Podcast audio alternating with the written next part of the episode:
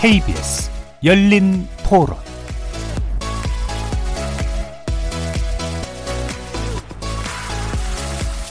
안녕하십니까. KBS 열린 토론 정준희입니다.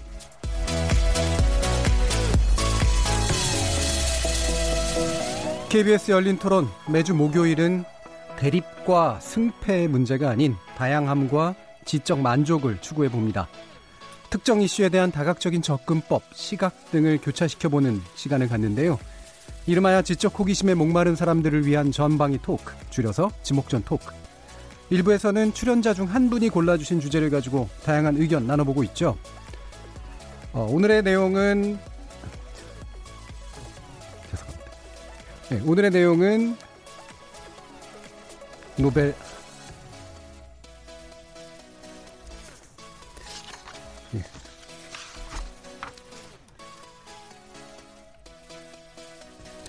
예, 오늘의 내용은 한국 문학은 노벨상을 받을 수 있을까라는 주제로 이태강 교수님께서 준비를 해주시는데요.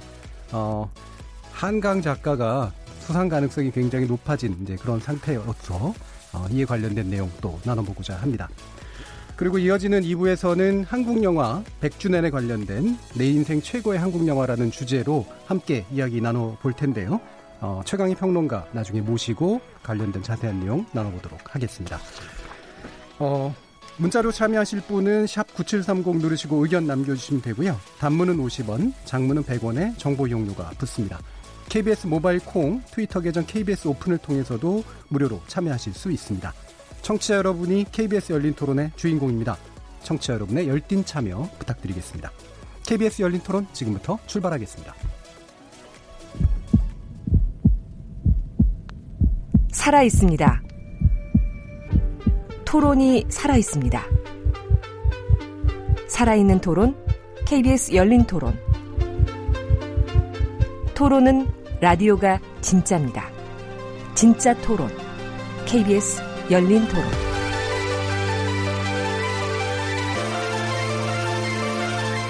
자, 그럼 먼저 오늘 함께 해주실 분들 소개하겠습니다. 경제는 좌도 우도 없다. 참 좋은 경제연구소 이인철 소장님 나오셨습니다. 안녕하세요. 이인철입니다. 자, 그리고 문화비평가시죠. 이태광 경희대 교수 나오셨습니다. 네, 반갑습니다.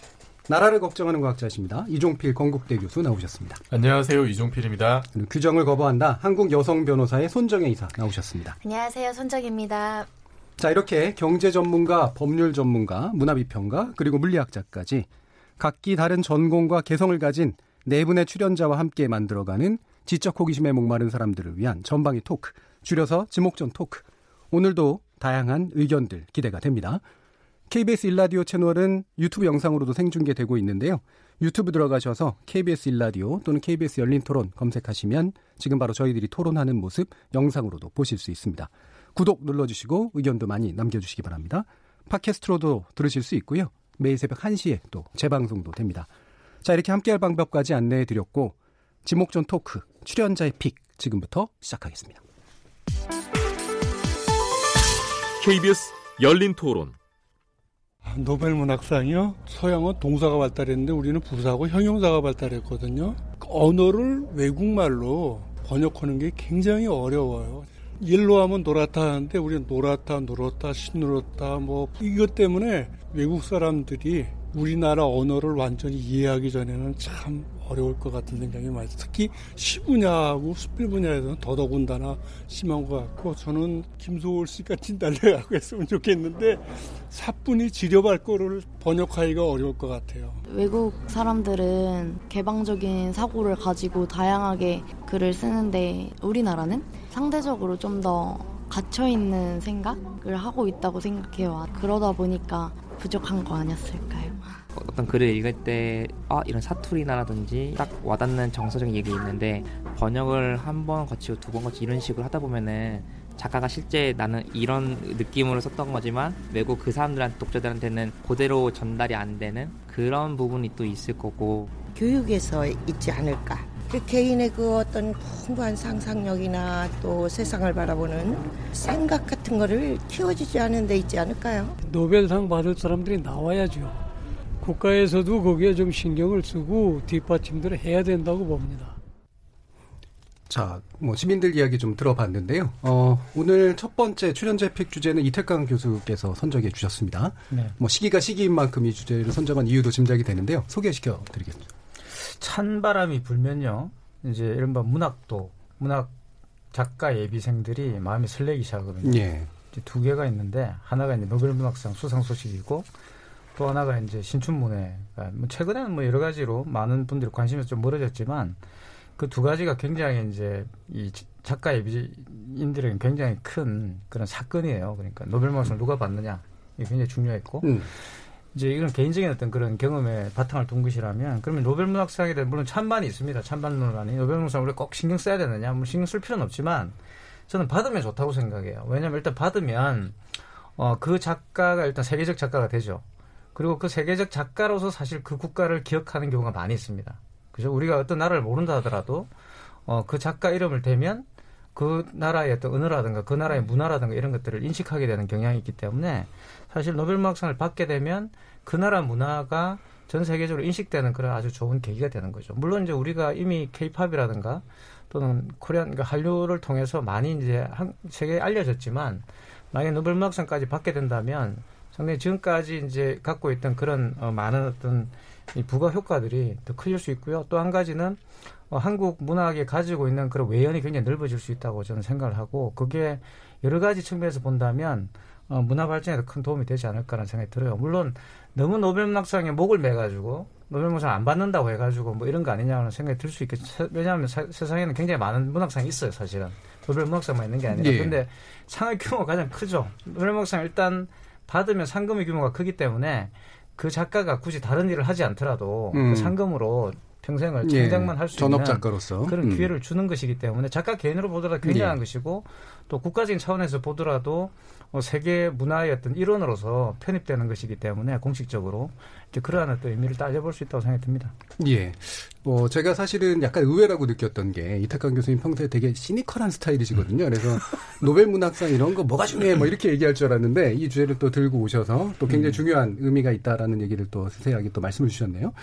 자, 그럼 이게 그 노벨 문 학상이 좀 이렇게 결이 좀 다른 노벨상이잖아요. 그렇죠. 이- 이 역사에 대해서 좀 얘기를 해주시죠. 사실 뭐잘 아시겠지만 노벨 문학상은 노벨상 중에 하나죠. 한 분야인데 어, 잘 아시겠지만 그 알프레드 노벨이라는 사람이 있고 이 사람은 원래 뭐 하는 사람이냐면 어, 이 그 발명가예요. 발명가. 과학자죠.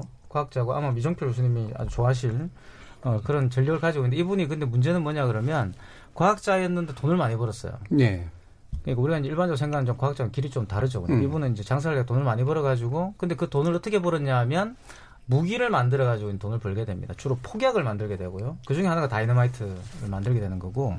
그래서 이제 그 어, 주로 이제 전쟁에 그 당시 전쟁이 굉장히 많이 있었잖아요. 노벨 노벨이 살았던 그 시대가 19세기니까 항상 전쟁에서 그 전쟁에 노벨이 만든 그런 폭약들이 사용되면서 어 이제 굉장히 많은 이제 전쟁에서 사상자가 많이 이제 발생하는 쉽게 말하면 이제 대형 전쟁이 된 거예요. 네. 이제는 그렇게 많은 사람이 죽고 이러지는 않았는데.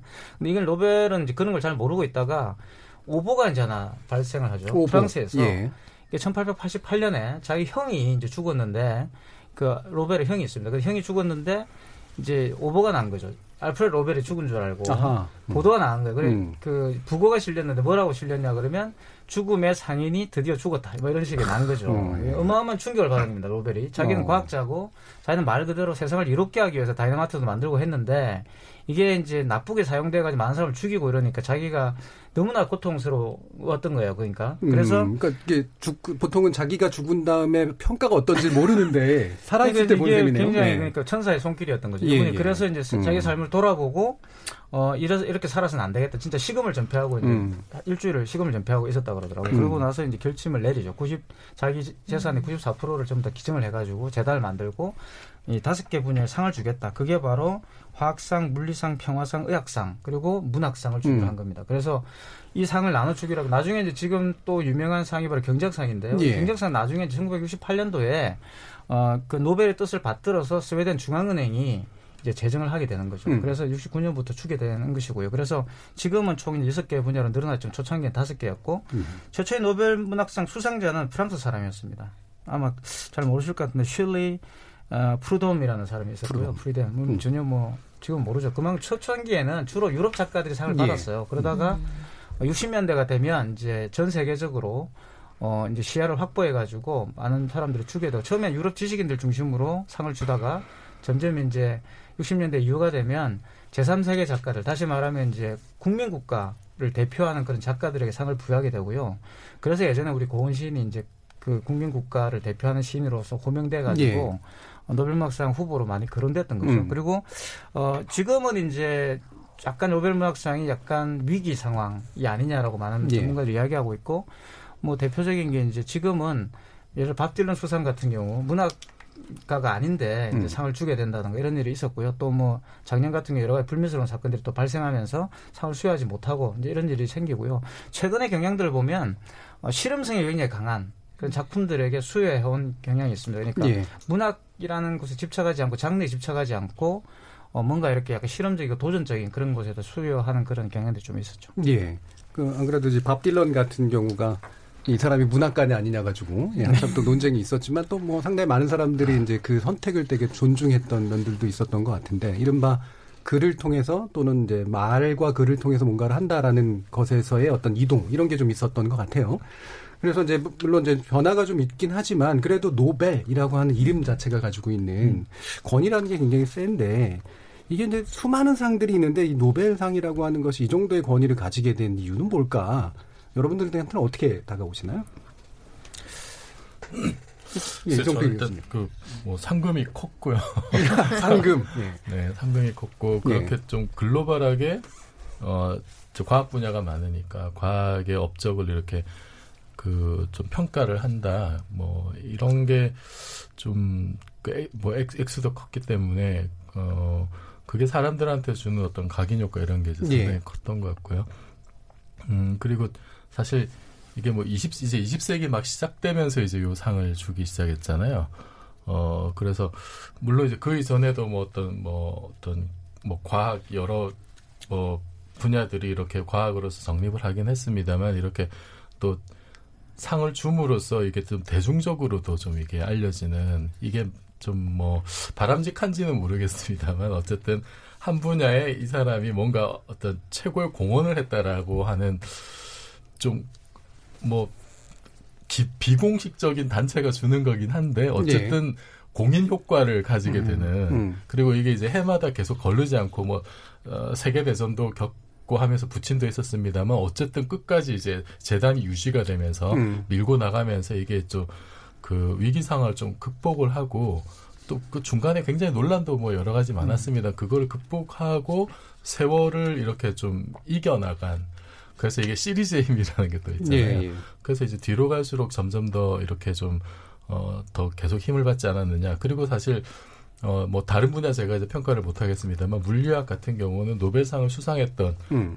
업적 사람들을 보면은 꼭 받아야 될 사람들이 받았어요. 예, 그 분야에서 인정이 되는 네, 거죠. 네. 예. 아, 이, 사, 이 사람의 업적은 정말로 좀 음. 공인해줘야 된다. 음. 누가 됐든, 그 학계가 됐든, 뭐 아니면은 뭐 공식 뭐 국가 기구가 됐든, 뭐 국제 기구가 됐든, 아, 이런 사람의 업적은 좀 어떻게든 기념을 해서 역사의 이름을 남겼으면 좋겠다라는 바람을 지금 노벨상이 하고 있고, 그리고 그 정말 받아야 될 사람들이 대체로 보면 예. 대체로 정말 받아야 될 사람들이 쭉 받아왔고 그리고 노벨위원회가 이렇게 그 업적을 이렇게 평가하는 왜 상을 줬는지 업적을 평가하는 문구들 보면요 음. 굉장히 정확해요. 어. 아주 간결하면서도 음. 야 이보다 더 잘 쓸 수 있을까 싶을 음. 정도로 그 업적의 핵심적인 내용 굉장히 참 잘 쓰더라고요. 예를 들면 기준이 어떻게 되나요? 물리학 같은 경우에는 음, 새로운 거를 새로운 이제- 것을 네, 네. 새로운 걸 개척한 네, 음. 새로운 게 있어야 돼요. 음. 우리가 못하는 게 이제 그런 거죠. 음. 새로운 규칙을 만들고, 음. 네, 새로운 발견을 하고, 음. 뭐 새로운 패러다임을 열어젖히고, 그러니까 originality가 있는 사람한테 주는 거예요. 음. 어, 누구한테 이게 정말로 이 뭐 말하자면 저작권의 음. 예. 개념으로 음. 아, 이 업적은 정말로 누구에게서 기원을 했느냐 음. 요거를 찾아주니까 그 자체가 사실은 과학의 본질이라고 보거든요. 음. 어, 그거를 노벨상이 굉장히 지난 뭐 100여 년 동안 충실하게 수행을 해왔다. 음. 어, 그래서 지금까지 권위를 음. 어, 인정받지 않는가 싶습니다. 이런 새로움이나 이런 기준이 문학 쪽에도 좀 적용이 된다고 보시나요? 그러니까 음. 이제 이종필 교수님 굉장히 말을 조심한 이유가 이게 노벨상이 좀 논란이 있거든요. 예. 그래서 그런 건데 그 주로 논란이 과학 분야에서 나온 게 아니라 주로 이제 이런 문과 쪽에서 나왔어요. 과학도 좀 있어요. 사실. 그래서 이제 그러니까 경제학상, 문학상, 뭐 평화상 문학과, 예, 이런 데들. 예. 이게 특히 문학과 평화상 이게 예. 주로 이제 논란이 집중돼 있고 지금 왜 주는지 모르겠다는 소리를 굉장히 많이 들었고 예.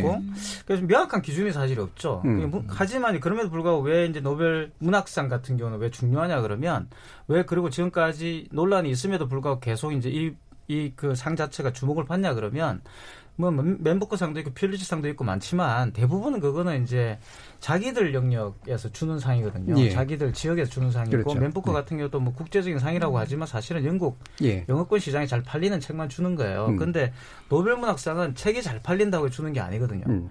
그러니까 여러 가지 의미를 부여해서 주기 때문에 이게 논란도 많아지는 거죠. 예. 그러니까 왜냐하면 동의하지 않는 사람도 많을 음. 거기 때문에 그럼에도 불구하고 이게 이제 일단 상을 받게 되면 비록 어, 그런 대중성은 없다 하더라도 그게 일종의 어떤 표준으로 자리를 잡을 수 예, 있기 예. 때문에 어떻게 역설적으로 말하면 노벨문학상 자체가 세계 문학의 표준을 만들어 온 역사가 분명히 세팅하는. 효과가 있는 거죠. 그런 효과가 음, 있는 거예요. 음. 그래서 비록 저도 뭐 논란이 많고 음. 무슨 기준이냐 이렇게 생각이 들기는 하지만 또 이걸 없앨 수는 없지 않느냐 이게 음. 또 있기 때문에 왜냐하면 세계적 규모로서의 상은 이게 유일하거든요 예, 지금까지는 예. 음. 그래서 그런 측면이 있는 것 같아요. 예. 일단 추천은. 이렇게 되어 있어요. 역대 노벨 수 상자들하고 학자들에게 추천 의뢰서를 발송한대요. 음. 각 분야가 여섯 개 분야니까 천 명씩 한대. 예. 그분들한테 추천을 받아서 이제 그걸 가지고 심사를 한다라고 하니까 천 명이라는 그 부모는 공통 부모도 있을 수 있으니까요. 음. 굉장히 많은 거죠. 거기에 음, 이제 권위를 부여할 수 있다고 보면은 그래도 천 명 중에 다수가 선택하는 거는 이 세계의 흐름과 여기에 이제 스탠다드가 될 수 있는 부분들을 아마 고려하지 않을까. 음. 일단은 그, 천 명을 선정하는데도 또 이제 논란이 있겠네요. 예. 재단을 일단 만들겠다라고 하는 취지가 예. 굉장히 이제 남달랐다. 왜냐하면 뭐 복지 내지 음. 아동기금, 환경 여러 가지가 있는데 각기 다섯 개 분야 최고의 권위자들한테 이상을 줘라. 그리고 이 기금은 온전히 쓰지 말고 이 운영에서 나온 수익금을 가지고 줘라. 그러니까 그게 이제 물론 운영 뭐 해마다 수익률은 좀 달라질 수 있지만 약간씩 변동은 있지만 그래도 꾸준히 지급이 될 수 있었고 또 얘기하지 않은 가이드라인이 있어요. 왜냐하면 적어도 이건 사자 죽은 사람한테는 주지 말자.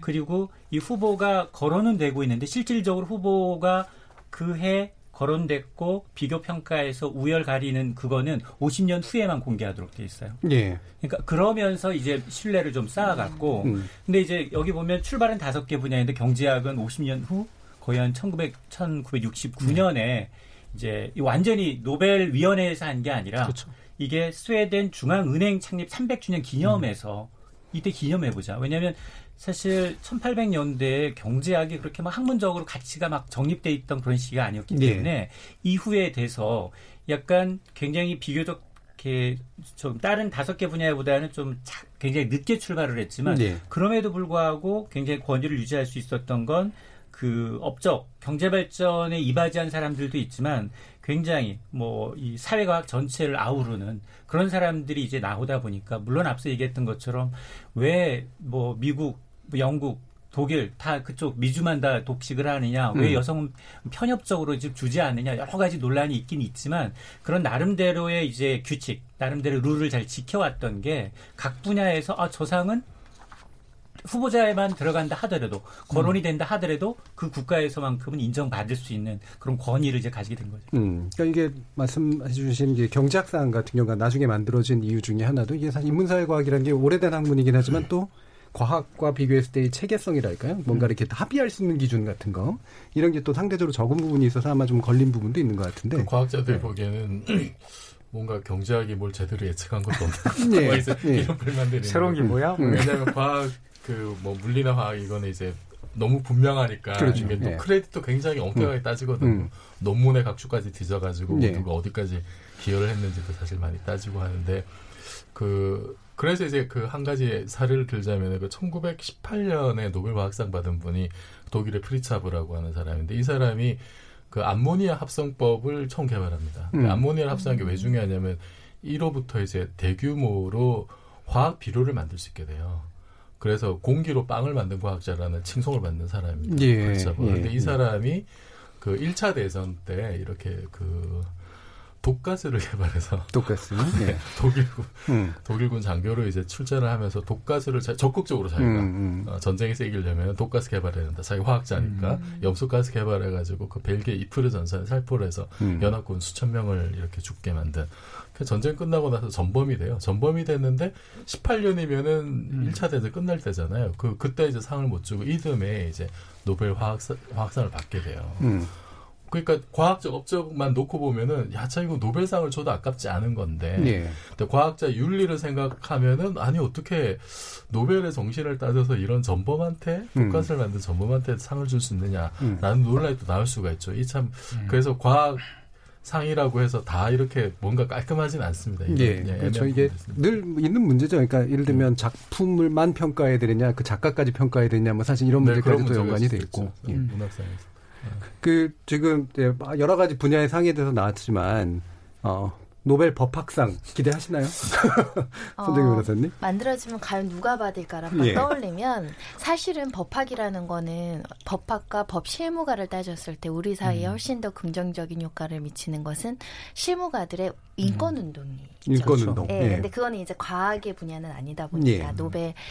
상을 받기는 쉽지 않고 오히려 음. 이제 법률가들이 실제로 업무를 집행을 하면서 인권 활동을 한 그런 분들은 이제 음. 평화상의 명목으로 받을 수 있는데 법학이라는 것 자체는 굉장히 과학적이고 체계적이고 굉장히 논리적인데 문제는 정체되어 있다는 거예요. 예. 지금 말씀하신 거는 창조와 개발이라는 혁신적인 분야인데 법학 자체는 법학에서 가장 중요시 여기는 게 법적 안정성이잖아요. 예. 네, 그런 면에 있어서는 어, 노벨상이 추구하는 가치하고는 아직은 좀 동떨어진 측면들이 있다. 음. 그리고 법학으로서 어떤 어, 제도가 신설이 된다거나 그런 것들이 연결이 되면 그나마 우리 사회를 좀 혁신적으로 바꿔줄 만한 가치에 대한 부분이 있을 텐데 또 이거는 법학의 산물이 아니라 행정의 산물로 보거든요. 그렇죠. 어떤 제도가 예. 나올 때는 음. 그런 측면에서 노벨 법학상 왜 없는가 이야기는 굉장히 많이 나오지만 법학에서 가장 중요한 철학, 법 철학이잖아요. 음. 그분들은 칸트 세대까지 올라가요.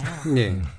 옛날에 법철학가 분들이 만들어 온 기본 체계, 독일 뭐 몇백 년 전이에요. 그 네. 법전 하에 우리가 조금씩 조금씩 조금씩 안정성을 추구하면서 쌓아 나가는 것이기 때문에 창의적인 분야는 아니다. 음. 법학자분들이 좀 억울해하실 수 있습니다. 그렇죠. 이제 법 이론이라고 하는 게 물론 있을 수는 있는데 그 법 이론이 이제 이른바 이제 과학 영역에서 새로운 걸 개척하는 것과 또 약간 다른 부분이죠. 그러니까 예. 법학이라는 거는 그냥 실용주의 학문이라고도 많이 보시는 것 같아요. 법학도 원칙적으로 법 철학을 기반한 과학의 분야라고도 분류를 하는데 기본적인 실용적인 학문 음.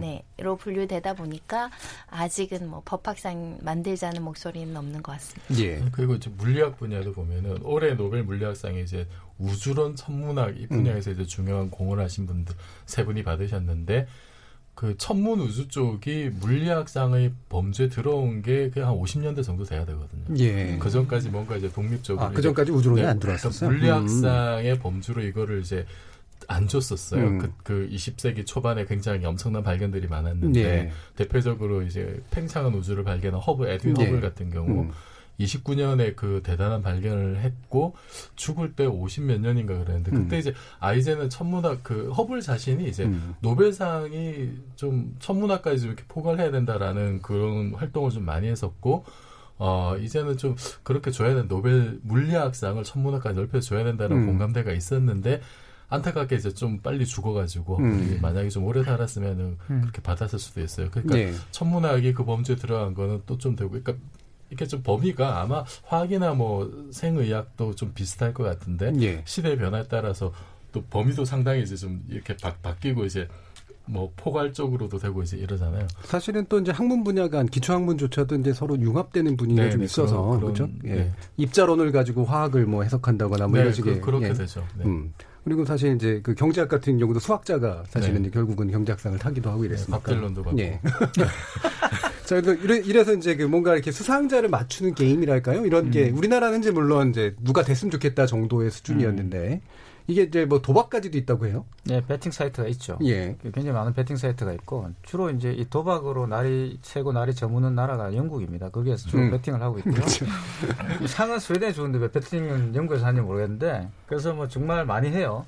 그래서 이 베팅 사이트가 이제 좀 있으면 15분 뒤에 이제 결과가 나올 것 같은데 예. 베팅 사이트에서 예측하고 있는 두 사람이 유력한 후보가 앤 카슨이라는 사람과 마가렛 애트우드입니다. 근데 제가 볼 땐 이번에는 전혀 안 맞는 것 같아요. 왜냐하면 음. 이번에 이제 작년에 이제 그 스캔들 때문에 음.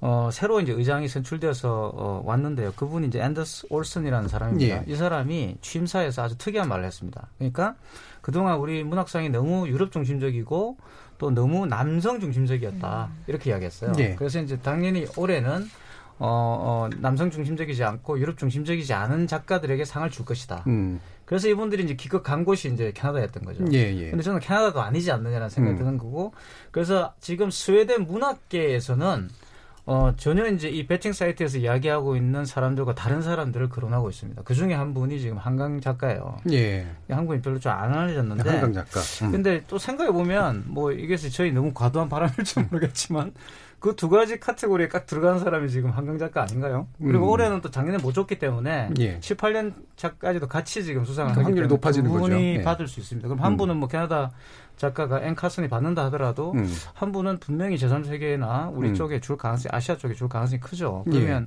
받을 수 있다. 음. 예, 상당히 많은 확률이 음. 갈 수가 있는 거죠. 예, 지금 과감히 좀 더 과감히 거실 줄 알았는데 약간 생각보다는 좀덜 많을 수 과감하시네. 못 받으면 우리 교수 책임지는 걸로. 어. 네, 제가 다음부터 안 나오겠습니다. 한강 작가가 만약에 수상을 한다. 그러면은 그러니까 동의 수준이 좀 높을 것 같으세요? 어떠세요? 그렇죠. 저는 음. 일단 한강 작가 받으면 누구도 일단 문제적인 않을 것 같아요. 그러니까 음. 왜냐하면 지금 뭐 가장 지금 몇 년 사이에 급부상한 작가거든요. 그렇죠. 작가. 사실 예. 우리는 별로 이렇게 관심이 없었지만 한강 작가 그냥 맨부커상을 받은 게 아닙니다. 음. 그 전에 이미 어, 영미권에서 굉장히 많이 알려지고 예. 있었고요. 이번에도 한강 작가는 사실 약간 아른다티 로이 정도 되는 수준으로 알려져 있어요. 음, 외국에서. 음, 음.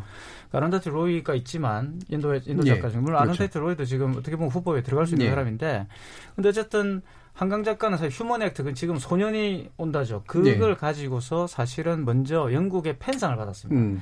영국 펜상은 사실 영국 그펜그 협회의 기원이에요. 그렇죠. 종 펜상이. 예, 그리고 예. 주로 굉장히 정치적인 작품들에게 음. 상을 주는 음. 그런 문학상으로 알려져 있거든요. 그렇죠. 이념적인 것들이 있는. 그래서 예. 이 펜상을 받았어요. 그래서 유명해진 겁니다. 음. 한강 작가가. 그리고 난 뒤에 이제 베스테리안이 채식주의자가 예. 유명해지면서 맨부커상을 받게 된 거거든요. 그래서 우리가 생각하는 것보다 이 한강 작가의 저변이 굉장히 넓어요. 음. 몇권 내에서. 그렇다고 한다면 뭐 이번에 못 받는다 하더라도 차기에 어, 언젠가는 받을 수 있는 꾸준히 작품 활동을 계속하고 작품이 계속 번역돼 나온다면 가능성이 굉장히 큰 작가죠. 예.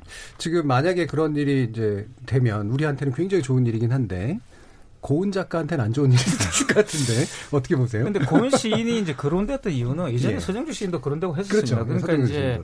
그뭐 옛날 이야기입니다. 음. 그러니까 그때 시대 정신이 있었고요. 그때 음. 남북 통일이라는 시대 정신이 있었고 만약에 예. 그 당시 김대중 정부 때 남북 통일과 관련된 굉장히 진전이 있었더라면 어, 상당히 달라졌겠죠. 그러면 아마 시인도 받을 확률이 높았을 건데 어, 사실은 이제 지금은 조금 이제 그런 민족 국가 단위를 대표하는 그런 작가들에게 수여하는 분위기는 지금 아니에요. 예. 과거에는 이제 민족 국가를 그렇죠. 대표하는 대표 작가에게 주는 굉장히 큰 서사를 갖고 있는 작가들에게 상을 줬다면 지금은 그렇지 않고 굉장히 실험적이고 또 음. 여성스럽고 훨씬 더 이제 일상생활에 가까운 그런 문학적 실험을 굉장히 돋보이는 작품들을 주기 때문에 아무래도 이제 조금 이제 멀어졌죠. 지금 제가 생각할 음. 때는 상당히 음. 멀어졌다고 생각합니다. 예. 이 문학상 수상 기존의 수상작들 가운데 혹시라도 뭐 작가에 대해서 좀 아 이 노벨 문학상 덕분에 좀 알게 됐다라든가 확실히 좀 괜찮은 어떤 문학 새로운 어떤 문학적인 맛을 줬다라든가 뭐 이렇게 개인적으로 봤을 때 그런 분들이 좀 있으셨나요? 뭐 굉장히 많죠. 대부분 네. 아마 지금 알고 계시는 분들이 대부분 그렇지 않을까요? 마르케스도 저는 그렇고요. 마르케스가 예. 대표적으로 그랬거든요. 그리고 예. 뭐그 가족 의식으로도 음, 사실 잘 네. 모르잖아요, 그러니까 일반인들이. 근데 그런 분들이 상을 받음으로써 그- 특히 가족 의식으로 같은 음. 경우는 문창과 출신이에요. 음. 이것도 이제 사실 파격이었거든요. 예. 왜냐하면 대부분 문창과라는 것은 이거 작품을 잘 쓰는데 좀 문학 정신이 좀 아닌 거 아니냐 이런 이야기를 많이 기능적이다 이거죠. 기능적이라고 예. 생각해 왔는데 음. 최초의 문창과 출신이거든요, 음, 이분이. 음. 이분이 사람 그, 그 이스트 앵글리아 대학 출신이고요. 예, 예, 예. 최초의 문창과를 개설했던 대학에서 나온 그러네요. 음. 학생입니다. 그러니까 그분이 상을 받은 거예요. 그러니까 음. 굉장히 이제 그 당시에 또 파격적이었고 영국 작가였지만 일본계 영국 작가죠. 근데 음. 그럼에도 불구하고 어쨌든 굉장히 많은 파, 이 파장을 일으켰어요. 그 때문에. 그리고 뭐 심지어는 문창과 입학생이 한 두 배로 늘었다 그러더라고요. 예. 그 때문에. 그래서 이제 그런 분들이 우리가 이제 알게 되는 거죠. 음. 파묵도 마찬가지잖아요. 그런 그렇죠. 상을 파묵. 받음으로써 예. 우리가 특히 파묵이 있다는 걸 알게 되는 것처럼. 예. 그래서 사실 이 노벨상 자체는 유럽이나 미주보다는 그렇게 이, 이쪽에 속하지 않는 그런 제3세계 작가들에게 굉장히 많은 기회를 주는 상이라고 예. 말할 수 있죠. 그러니까 사실 한국은 이제 평화상을 받은 셈이고 어 여- 옆나라 일본만 해도 사실 문학상, 그다음에 화학상 뭐 이렇게 다양한 분야에서 이제 나왔기 때문에 일본이 가지고 있는 어떤 사회적인 힘이랄까 이런 게 이제 문학상으로 확실히 그러니까 이런 노벨상으로도 표현이 된다라는 생각이 들긴 하는데 그 과학자로서 보시기에 좀균 선생님이 네. 확실히 그런 어떤 사회적 차이라고 하는 것들이 반영이 된다고 보시나요? 어마어마하죠 사실. 네. 뭐 이번에 뭐 사실 반도체 뭐 규제 음. 이런 것 때문에 좀 일본하고 격차 이런 얘기들 많이 했는데 이제 기초과학 분야에서 보자면 음. 반도체나 산업 쪽은 많이 뭐 쫓아갔거나 우리가 앞서는 부분도 있는데 음. 기초과학은 아 여전히 이제 넘사벽이라는 느낌이 음. 많이 들고 노벨상 수상자도 올해 이제 화학상 한 번더 화학상, 받으셨잖아요. 그래서 다 해서 일본 국적자만 25명이에요. 예. 물리학이 이제 제일 많아서 9명인데 음. 그 중에 또 특이할 만한 거 9명 중에 5명이 이제 가장 기초 분야라고 할 수 있는 이제 그 입자 물리 입자. 분야거든요. 제, 음. 제가 전공하는 그렇죠. 분야. 예. 그리고 그 연원을 따지고 보자면은 뭐 여러 가지 어, 뭐그 출발점을 찾을 수가 있는데 뭐 옛날부터 사실은 이렇게 그 번역을 굉장히 이제 활발히 해서 그 서구에 좀 앞선 새로운 어떤 그 과학 문명을 좀 주체적으로 받아들였던 음. 이런 좀 역사가 있었고 유학생들 많이 보냈고 특히 이제 물리학 같은 경우는 그 사람들이 일본에 돌아와서 이제 또 새로운 학풍을 만들고 어 그게 뭐 한 100년 지나면서 이제 그 뿌리를 완전히 내리게 됐는데 저는 일본을 보면은 딱 그게 느껴져요. 아 자생력이 있고 자기 완결적이다는 느낌이 들어요. 예. 우리는 뭔가 좀 이렇게 아직 아직은 좀 흉내낸다. 음. 뭔가 좀 완결성이 부족하고 예를 들어서 어떤 분야든 뭔가 좀 뭐 전문가를 찾아서 뭔가 물어보고 싶다면 항상 비는 구멍이 많은데 일본은 음. 그게 다 갖춰져 있어요. 음. 뭐가 궁금해도 답해줄 수 있는 사람이 다 있고. 예. 예, 뭐 또 다른 예를 들자면 우리나라는 200개 대학 중에 뭐 물리학과가 있는 대학에 뭐 50개, 60개 정도밖에 안 되거든요. 예. 그리고 뭐 물리학과 교수만 해도 뭐 서울대 물리천문학부 있는 교수님들 다 해봐야 50명 될까 말까. 예. 또 일본은 뭐 도읍구 대학 정도만 해도 뭐한한 170명. 음. 뭐 일단 뭐 사실 비교가 안 되죠 네, 그러면서 뭐 그리고 그 일본 열도에 가지고 있는 뭐 입자 가속기도 뭐 음, 여러 개가 음. 있고 그 자체로 굉장히 독립적으로 뭔가 세계적 으로 그 의미 있는 어, 그런 연구를 수행할 수 있는 힘을 계속 축적을 해왔기 때문에 사실 이 분야만 놓고 보면 참 어, 적어도 이제 기초과학 분야는 뭐 비교 불가다. 음. 그 정말로 그 학문적으로 의미 있는 독자적인 연구가 가능한 나라다. 예. 일본은 음. 우리가 거기서 좀 당장 따라가기 힘들겠지만 좀 아직은 많이 배워야 된다는 음. 생각합니다. 그래서 뭐 문학상뿐만이 아니라 사실은 전반적으로 노벨상을 타는 것 자체가 서구 중심적인데 이게 이제 편향도 물론 반영은 돼 있지만 실제로 그 사회가 가지고 있는 규모랄까 역량 뭐 이런 게 사실은 이제 발현되는 그런 측면들이 있잖아요. 그 예인초 소장님. 일본은 21세기 들어서 미국 다음으로 가장 많은 노벨상을 배출한 국가입니다. 예. 그 지금 한 지금 1901년이니까 이제 118년 역사인데 한 900명 가까이 돼요. 물론 단체도 있고 별도로 음. 있지만 거의 3분의 1은 일, 미국이 다 가져갔어요. 음. 300 뭐 한 60여 개 이상을. 그다음 100명 이상 노벨상을 배출한 데가 지금 보니까 영국하고 독일 정도. 네. 스웨덴도 30명밖에 안 됩니다. 자기네 국가에서 주는 상임에도 불구하고. 예. 그런데 이게 여섯 개 분야에서 온전히 모든 상을 다 받은 국가는 11개 국가밖에 안 돼요. 일본도 경제학상을 못 받아봤습니다. 그렇죠. 예. 그러나 이제 경제학상의 경우에는 인도를 제외하고 대부분 다 미주, 음. 이제 유럽 쪽이 다 독식을 하고 있는 상황이어서 아마 그 우리는 아예 후보조차 없고요. 음. 경제학상으로 이제 내놓을 만한 그래서 이게 만일 제 개인적인 바램은 그나마 이제 기초과학이 우리가 좀 늦었지만 이제 일부 이제 빠른 분야들이 있어서 그래도 한 10년 이내 그래도 바라볼 수 있지 않나라는 생각이 들고 또 하나는 생의학 의료 부분. 예, 예. 의료 부분은 단연 우리가 이제 굉장히 앞선 기술을 선도하고 있기 때문에 이 부분도 뭐 지금 뭐 문학상 얘기하고 있지만 굉장히 우리가 가장 빨리 근접하게 이제 바라볼 수 있는 분야가 아닌가 하는 생각이 듭니다. 예. 자, 여기 노벨상, 늘 이, 아까 그 찬바람이 불면 가슴이 이렇게 뛰는 이제 문학하는 분들이 많다라고 하는데, 어, 이 계절이 돌아와서 또 다시 노벨 이야기가 음, 또 얘기가 되고, 그러면 또 이제 요 철에 맞춰 가지고 또 뭐 지원이 필요하다, 뭐다, 이런 식의 얘기가 있다가 다시 쑥 사라져 버리는 그런 순환적인 측면들이 있는 것 같은데 이번에는 또 어, 다른 마음으로 한번 지켜봤으면 좋겠습니다. 자, 그럼 지금부터 청취자들이 보내주신 의견 들어보고 가죠. 정의진 문자 캐스터. 네, 안녕하십니까. 문자캐스터 정의진입니다. 한국 문학은 노벨상을 받을 수 있을까란 주제로 청취자 여러분이 보내주신 문자 소개해드리겠습니다. 먼저 콩 아이디 하루님. 지난 10년 우리는 너무 고운 시인에게만 올인했다고 봅니다. 좀 더 눈을 넓힐 필요가 있습니다. 그런 면에서 한강 작가의 수상이 점쳐지고 있다니 기대합니다. 근데 왜 국내 언론에는 후보에 올라있다는 기사가 안 보였던 건가요? 한국 문학계도 그리고 언론도 좀 문제가 있는 것 같습니다. 콩 아이디 윤주맘님, 아 한강 작가님 제발 수상을 간절히 기대합니다. 5.18을 다룬 소년이 온다. 콩 아이디 9555님, 우리는 한글도 창제한 민족입니다. 노벨 문학상도 한번 받기를 기대합니다. 한글의 우수성을 더 알리기 위해서라도 아름다운 표현으로 꼭 노벨 문학상 수상하기를 바랍니다. 그리고 노벨 문학상 못 받아도 기죽지 말고 한글로 표현할 수 있는 좋은 작품들이 꾸준히 많이 나오기를 바랍니다. 콩 아이디 3699님. 혹시 올해 노벨 문학상 후보에 조정래 작가님은 올라와 있지 않는지요?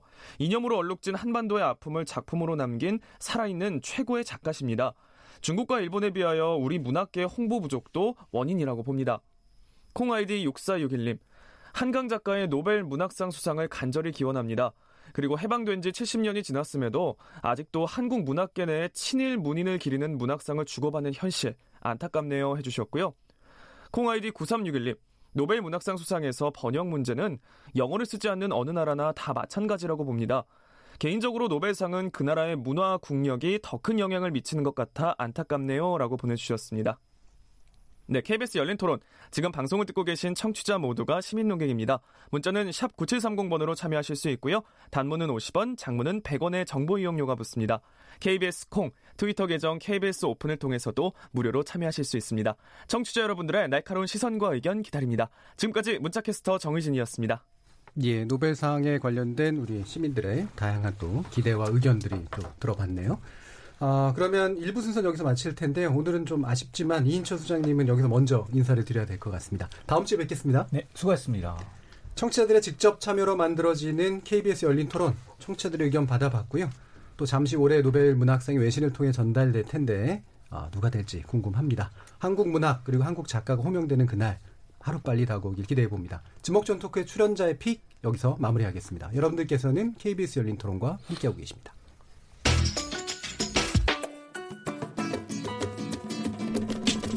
묻는다, 듣는다, 통한다. KBS 열린 토론. 듣고 계신 청취자 여러분, 감사드립니다. 들으면서 답답한 부분은 없으신가요? 궁금한 점은요? 그렇다면 함께 토론에 참여하시죠. 유료 문자 9730을 이용하시면 됩니다. 단문은 50원, 장문은 100원의 정보 이용료가 있습니다. 스마트폰 어플리케이션 KBS 모바일 콩을 통해서도 무료로 참여하실 수 있습니다. KBS 열린 토론은 언제나 열려 있습니다. 듣고 계신 KBS 열린 토론은 매일 밤 1시에 재방송됩니다. 저는 광해가 굉장히 뜻깊었습니다. 그러니까 대사 대사 여러 번 봤는데 거기에는 왕이라는 사람이 과연 누구를 위해서 이제 정치를 해야 되느냐, 과연 이 나라를 위해서 과연 무엇을 해야 되느냐. 그래서 광해를 좋아합니다. 제가 봉준호 감독님은 알고 있었지만 어 유명하구나 정도만 알고 있었어요. 그냥 아 재밌다. 영화가 그랬는데 기생충을 봤을 때는 어떻게 이런 영화를 만들었지?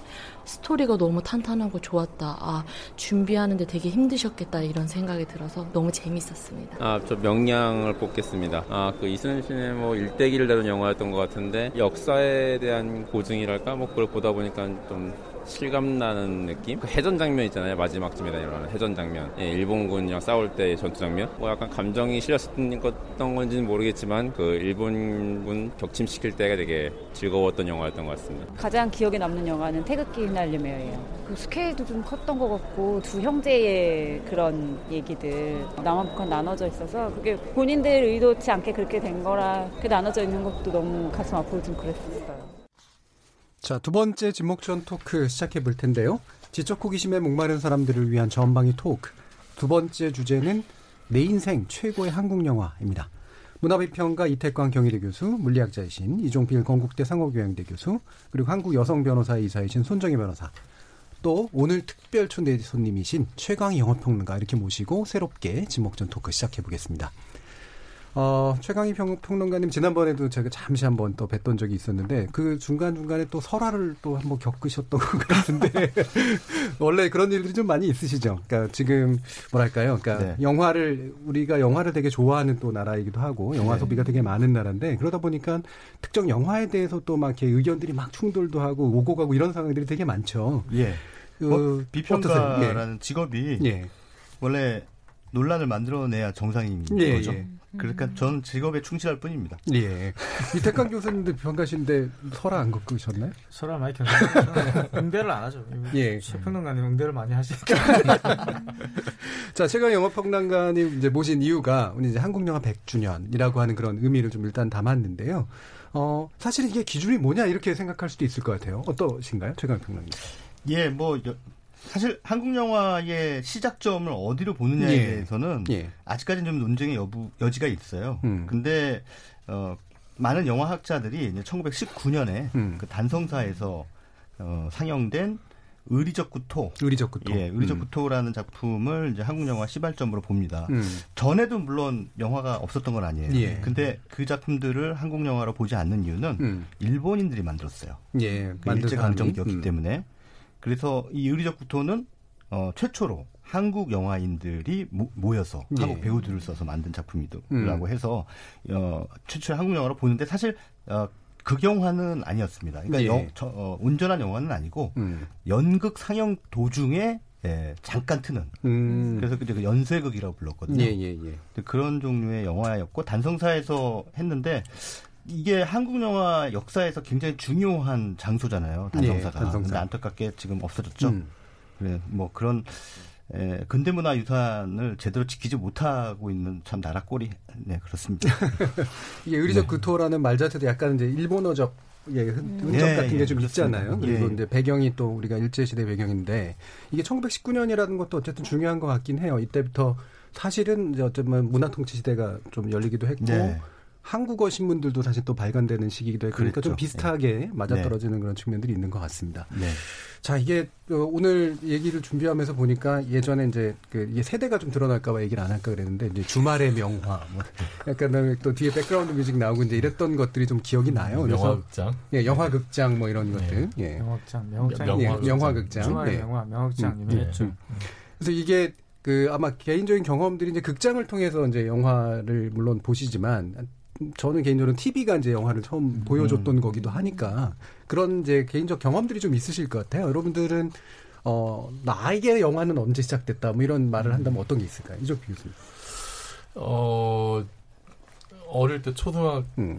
때그 친구들 손에 이끌려서 음. 이렇게 그 이편 동시상영 동시상영관. 네. 예. 음. 어, 갔더니 둘 중에 하나는 야한 거 이런 거 아니에요? 그러니까 어린 마음에 이제 굉장히 네 놀랬던 예. 네, 그게 뭐 제 영화의 시작 음. 네. 그리고 제목은 잘 기억이 안 나요. 제목은 기억이 안 네. 나는. 어.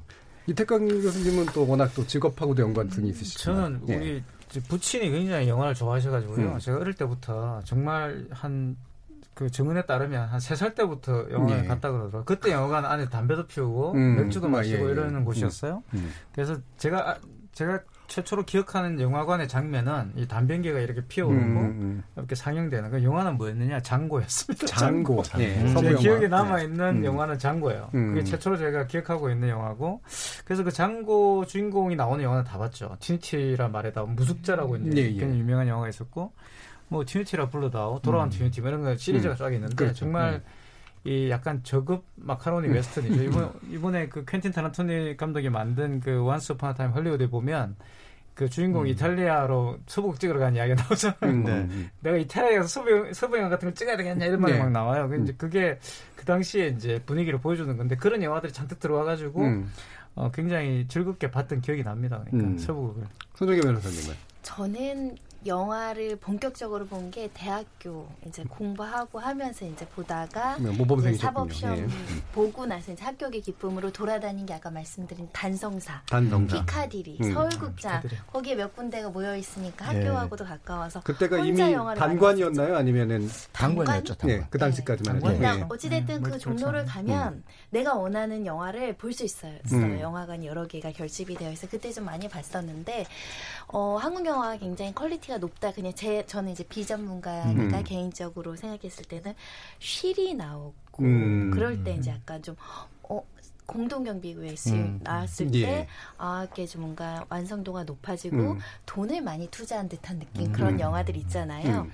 그런 액션 영화의 발전도 있었고 그런 것만 보면서 아, 한국 영화 음. 재밌다라고 얘기해서 한국 영화 굉장히 선호하는 편이거든요. 네. 그리고 재밌다는 한국 영화 나오면 보고 그 영화를 볼 때 항상 이걸 만드는 사람들이 얼마나 고생했을까를 머릿속에 일단 음. 놓고 보면 모든 영화가 재밌어요. 네. 그래서 저는 아주 영화 음. 사랑합니다. 손 변호사 님께서 예. 지금 한국 영화가 참 재밌구나, 잘 만드는구나 이런 말씀을 하셨는데 그게 사실 90년대 중반까지만 해도 그런 정서가 없었죠. 네, 이른바 방화. 예, 맞습니다. 예. 한국 영화 보는 사람들은 약간 예. 좀 촌스러운 사람들 뭐 이렇게 예, 예. 음. 많이들 외화를 봐야 뭐 음. 좀 있어 보이는 그런 시대였습니다. 한국 영화가 질적으로 어, 많은 관객들을 만족시키지 못했던 시대가 있었죠. 음. 네. 그러면 실제로 최강희 평론가님이 예. 보시기에도 분기점이 실제로 쉬리 정도가 된다라고 생각하시나요?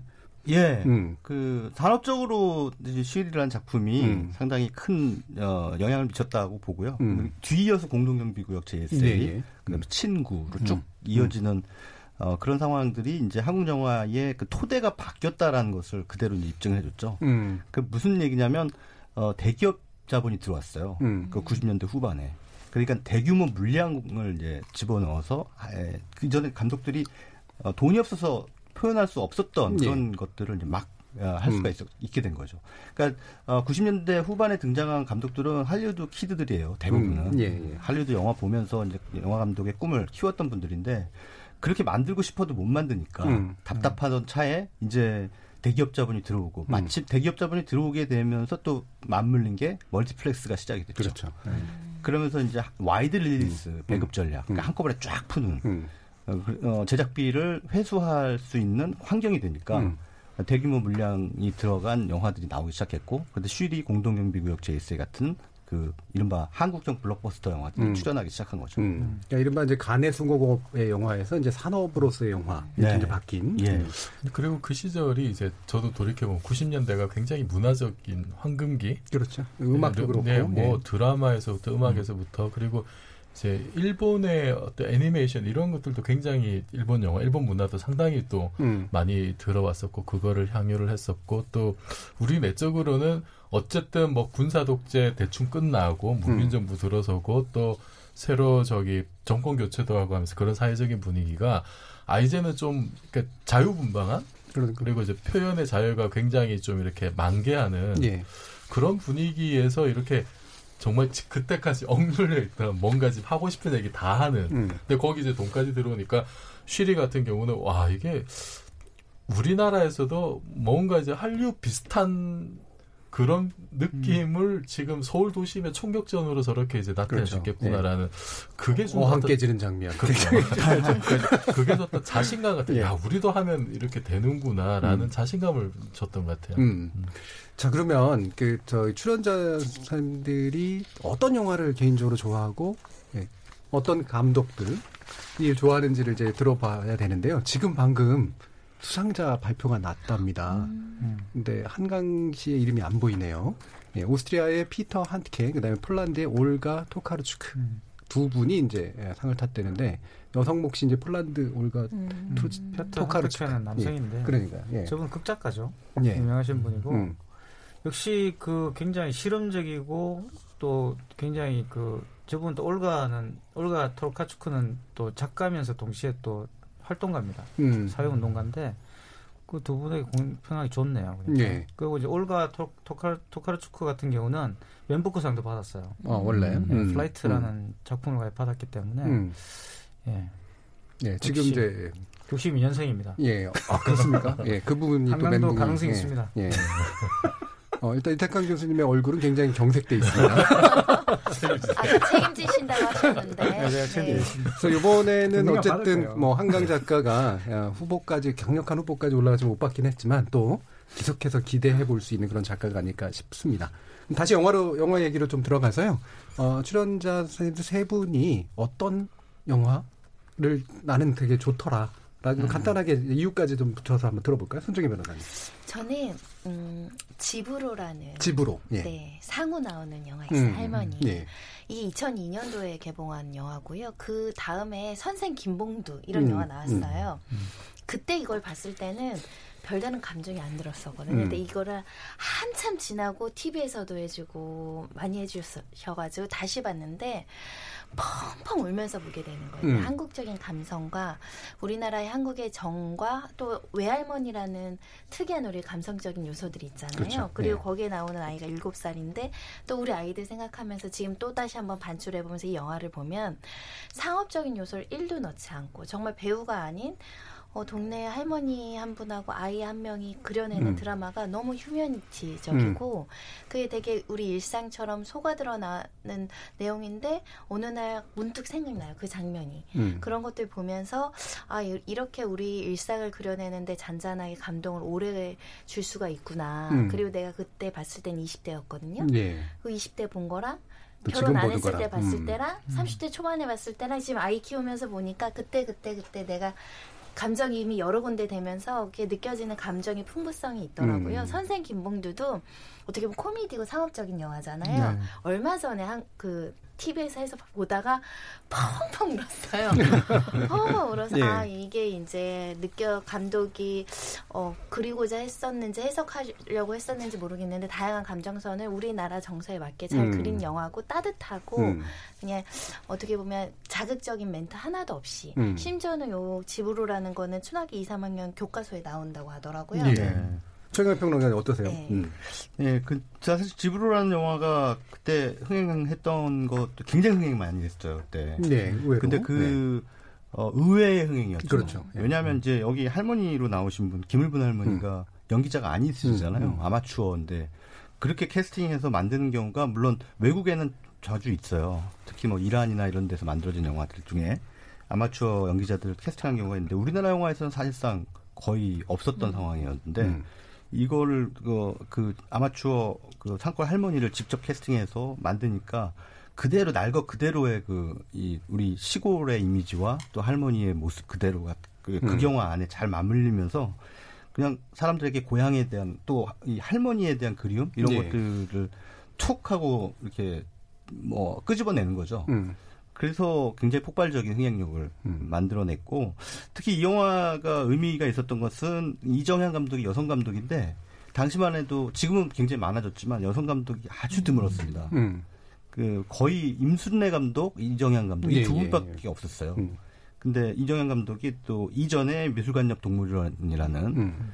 심은하 씨 나왔던 네 지금 뭐 하시는지 모르겠습니다. 아무튼 그 그립습니다. 음. 어쨌든 안 나오시고 계시니까. 예. 미술관역 동물원도 아주 훌륭했죠. 예, 예. 그래서 이 작품 이후에 이제 두 번째 만든 작품으로 또 좋은 성과를 내서 아, 우리나라에도 아, 이렇게 영화를 잘 만드는 여성 감독들의 전성기가 음. 도래하겠구나라고 음. 하는 기대감을 높였죠. 음. 이종필 교수님은 어떤?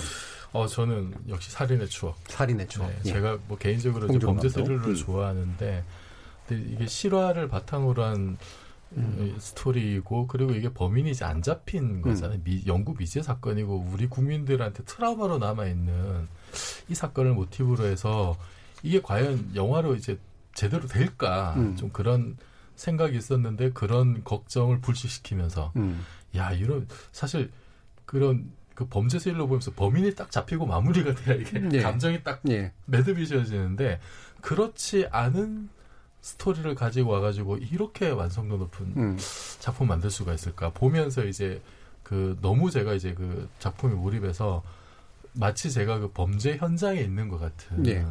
그래서 제가 박해희 사- 씨막 때려 죽이자 이런 사람들도 있었어요. 그 극장에. 제가 공포 영화 잘 못 보는데 음. 살인의 추억은 그래서 다시 정주행을 못 해요. 음. 너무 그 분위기가 참 공포 영화 아닌데도 그 음. 범죄 상황이 주는 어떤 두려움 때문에 거기 너무 빠져드니까 음. 그리고 제가 최근에 다시 화성 연쇄 살인 사건 때문에 살인의 추억이 다시 네. 소환이 되고 있는데 이거 관련해서 이제 검색을 해보니까 어느 이제 전문가 분이 블로그에다가 이렇게 또 분석을 치밀하게 음. 해놨더라고요. 봉준호 감독의 여러 가지 연출들 보면은 그 송강호가 송강호를 연출한 것이 이 사람이 좀 시대적인 범인이다. 이게 이제 전두환하고 오버랩을 시켜서 예, 예. 그러니까 실제 범인은 따로 있지만 또 음. 다른 숨겨진 범인이 좀 그런 어떤 시대적인 암울한 이런 그- 거이지 않느냐라는 거. 실제 지금도 사건 드러난 거 보면은 8차 사건에 그 범인이라고 했던 사람이 이제 고문 때문에 거짓 자백을 네. 했다는 얘기들도 나오고 음. 있잖아요. 그래서 이게 2014, 2003년 작품인데 굉장히 좀 정말 시대를 앞서갔던 음. 그런 작품이기도 하고 오늘인가 보니까 저 봉준호 감독이 이제 어디 유명한 매체랑 인터뷰를 하면서 그 이제 아카데미. 네. 음. 어, 오스카에 왜 한국 작품이 없느냐고 하니까 어, 오스카는 로컬이지 않느냐라고. 봉준호 예, 감독이 지역상에 이제- 불과하죠. 네. 어, 이런 음. 말을 한 거 보면서 음. 야, 참 한국 영화 100년이 그냥 100년이 아니구나라는 느낌도 음. 들었습니다. 이태강 교수님은 어떠셨어요? 저도 봉준호 감독 봉준호. 영화인데요. 음. 마더죠. 마더. 음. 저는 이게 이제 제가 좀 상태가 안 좋으면 항상 틀어보는 음, 어, 영화거든요. 그래요? 제가 항상 어. 보는 영화인데 마더가 예. 왜냐하면 이제 저는 이 영화가 처음 이제 처음에 그 시사회할 때 제가 우연히 가서 보게 됐는데 처음 시작 장면과 끝 장면이 정말 인상적이었어요. 예. 그런 장면이 한국 영화에 과연 이제 있었던가를 돌이켜 봤을 때 정말 그 장면이 저에게 주는 음. 인상이 굉장히 강렬했고 그래서 제가 틈만 나면 한 번씩 심심할 때 특별히 볼 영화가 없으면 틀어본 이- 제가 보는 영화입니다. 근데 음. 이게 왜 이제 제가 이걸 챙겼냐면 일반적으로 한국 영화에서 대부분 모성이나 이런 것들을 굉장히 그렇죠. 아름답게 예. 그리잖아요. 이렇게 막 집으로 정말 얘기도 지고. 지고 집으로는 약간 좀 모성에 대한 이야기라기보다는 좀 그런 건데 가족 대 예. 이야기인데 그런 가족이나 이런 것도 정말 아름답게 그리고 예. 예, 온정주의적으로 그리는데 이 마더는 그 가족을 완전히 해체시키고 불편하게 만들죠. 예. 그, 그렇다고 해서 엄마가 나쁜 음, 엄마는 음, 아니에요. 음. 좋은 엄마인데 왜 이 좋은 엄마가 그러니까 다시 말하면 사회적으로는 이제 음. 이 잘못된 일을 저지르게 되는가에 대한 이야기를 하고 있는 것이고요. 어떻게 보면 한국 사회가 가지고 있는 음. 근본적 문제를 파- 파헤친 음. 몇안 되는 작품 중 하나가 아닌가 싶어요. 예, 대부분 예. 대부분 보면은 대부분 이런 문제들을 굉장히 온정주의적으로 다룬다고 볼수 있는데 이 봉준호 감독은 그렇지 않았죠. 그래서 제가 음. 마들을 보고 제가 깜짝 놀랐어요. 봉준호를 음. 다시 보게 됐고 음. 어, 이 감독 좀 특이한 감독이다 이렇게 싶었어요. 그때 음. 그 영화를 정말 잘 만드는구나. 그리고 또 그 영화를 본 뒤에 제가 이제 봉준호 감독과 히치콕을 제가 연결시키게 예. 됐고 그리고 이제 봉준호가 정말 한국의 히치콕 라 불릴 만한 그런 요소들이 있구나라는 생각이 음. 들었어요. 물론 음. 이제 마드는 약간 이제 히치콕적인 그런 것보다는 자기 생각도 예. 자기 기법을 많이 집어넣었죠. 그래서 상당히 좀 달라졌는데 분위기가. 근데 어쨌든 상당히 어 저는 그때 보고 봉준호 감독을 다시 보게 된 음. 그런 영화였다고 말씀드릴 음. 수 있어요. 이 마도도 스토리를 구체적으로 얘기하시면 되게 힘들어지니까 자꾸 피해가면서 얘기를 하시는 그런 느낌이 확실히 좀 나네요. 스토리 아주 간단합니다. 네. 너무 이제 스포일이 될 수 있는 끔찍한 부분이 이야기가 있기 있죠. 때문에 예. 제가 드릴 수가 없어요. 저 보니까 아니나 다를까 이제 봉준호 감독의 작품이 이제 또 두 개 나왔는데 최강희 평론가님 어떻게 네. 보셨나요? 그 뭐 둘 다 수작이죠. 예. 좋은 작품이고 그 살인의 추억은 제가 보기에는 어, 80년대 1980년대에 대한 논평이라고 볼수 있을 것 같아요. 어, 당시 공권력 그 국민의 생명을 지킬 수 없었던 시위 진압에 맨날 동원되느라고 에, 국민의 생명을 지키지 못했던 그 무기력한 공권력. 아까 이제 전두환 대통령하고 이제 오버래핑이 된다 이렇게 말씀하셨는데, 어, 또 그렇게 볼 수도 있겠습니다만 그 당시에 공권력의 무기력을 송강호 씨가 보여주는 예. 어, 그런 그 매개체로서 송강호 씨가 나오는 게 아닌가 음. 이런 생각이 듭니다. 그래서 마지막에 박해일 씨의 그 턱을 잡고 음, 예. 밥은 먹고 다니냐고 예. 하잖아요. 음. 그 밥은 먹고 다니냐를 어떻게 이해했냐고 많은 사람들한테 물어봤더니 의외로 많은 분들이 너같이 나쁜 놈도 밥이 넘어가냐 음. 이런 뜻으로 음. 받아들이셨더라고요. 음. 그러니까 진범이라고 믿어 의심치 않은 거죠. 예, 예. 그 박해일 씨를. 음. 근데 사실은 진범이 아닌 거죠. 음. 근데 그래서 이제 범인 앞에 두고 범인이 아니라 용의자 자기들은 저 분명히 버- 범인이라고 생각했는데 아니라고 나오니까 너무나 음. 허탈한 나머지 어, 정말 할 말이 없구나라는 뜻으로 이제 음. 내뱉은 말이 밥은 먹고 다니냐인데 음. 뭐 어쨌든 그 살인의 추억이라는 영화는 그 장르 영화의 틀로 그렇죠. 예, 그 사회까지. 미스터리, 음. 서스펜스. 그 아까 이제 히치콕 감독 말씀도 하셨는데 봉준호 감독이 바로 그런 그 한국형 히치콕의 계승자다 이렇게 음. 또 얘기를 하거든요. 음. 그 진짜 미스터리를 잘 만들고 그 서스펜스를 예. 잘 만들어내는 그런 감독이라고 할 수가 있을 것 같습니다. 근데 그 한국 사회의 부조리함을 이제 퍼 올려서 그것을 음. 주제 의식으로 던져 놓는 음. 그것은 이제 우리 한국 영화의 그 리얼리즘 전통, 그 사회주 네. 사실주의적 전통, 사실적 예. 예. 이제 이런 것들을 이제 본인의 DNA에 가지고 있으면서 음. 영화 광적인 그 미국 영화나 할리우드 영화 이런 데서 받은 음. 영향을 음. 가지고 스토리텔링을 하는. 근데 그게 딱 결합이 되는 거죠. 음. 그래서 이미 살인의 추억 때부터 어, 기생충이라는 영화가 어느 정도 예고가 됐다. 음. 그런 생각이 들어요. 음, 그 한국적 사회적 사실주의 전통에다가 이제 미국식 장르 영화의 네. 어떤 기법 뭐 이런 게 이제 또 결합되면서 그렇습니다. 그래서 예. 우리나라 영화 감독들 특히 2000년대 이후에 나온 영화 감독들은 어 그런 두 가지 전통이죠. 사실 어, 장르 영화 혹은 표현주의적 전통. 음. 표현주의적. 예. 그것 하나하고 그다음에 사실 리얼리즘적인 음. 그런 전통. 이것이 예, 쫙 만나면서 이 재능이 이제 탁 불꽃이 튀는 음. 그런 경우가 굉장히 많아졌죠. 예. 그럼 평론가님께 좋아하는 영화 이런 건 보통 잘 안 물어보는데 오늘은 네. 물어봐야 될 것 같아요. 어떠세요, 최강 평론가님? 저는 이제 사실 한국 영화사를 이렇게 쭉 보다 보면 예전 옛날 영화들을 많이 보잖아요. 예. 한국 영화들을 많이 보는데 에, 조금 뭐 이 시대의 한계 때문에 어쩔 수 없는 부분도 있었지만 한국 영화는 사실주의적 전통이 강해요. 네. 음. 그런데 이제 그런 차원에서 그것을 이어받으면서 예, 굉장히 예, 뭐랄까요 아주 기가 막힌 스토리텔링을 했던 음. 영화가 99년인가 98년인가요 나왔었죠. 그게 바로 이창동 감독의 박하사탕. 음. 박하사탕. 예. 음. 나 돌아갈래라는 그 대사가 아주 인구에 회자됐던 작품인데 어, 깜짝 이 영화 보면서 정말 어안이 벙벙해지는 음, 그 그런 느낌이 들었습니다. 그 당시로서는 타- 상당히 파격적인 계속 과거로 한 걸음씩 들어가서 플래시백 그 기법이라고 네. 그러죠. 한 걸음씩 들어가서 결국은 이 파괴된 사내, 사내에 그 근원적 상처가 어디 있는지를 딱 음. 보여주면서 결국 한국의 에, 우리 현대사의 가장 아픈 트라우마인 그 광주를 딱 불러내죠. 네. 근데 그것이 아 영화로 보여줄 수 있는 최대치의 기법이다라는 음. 생각을 했습니다. 음. 네.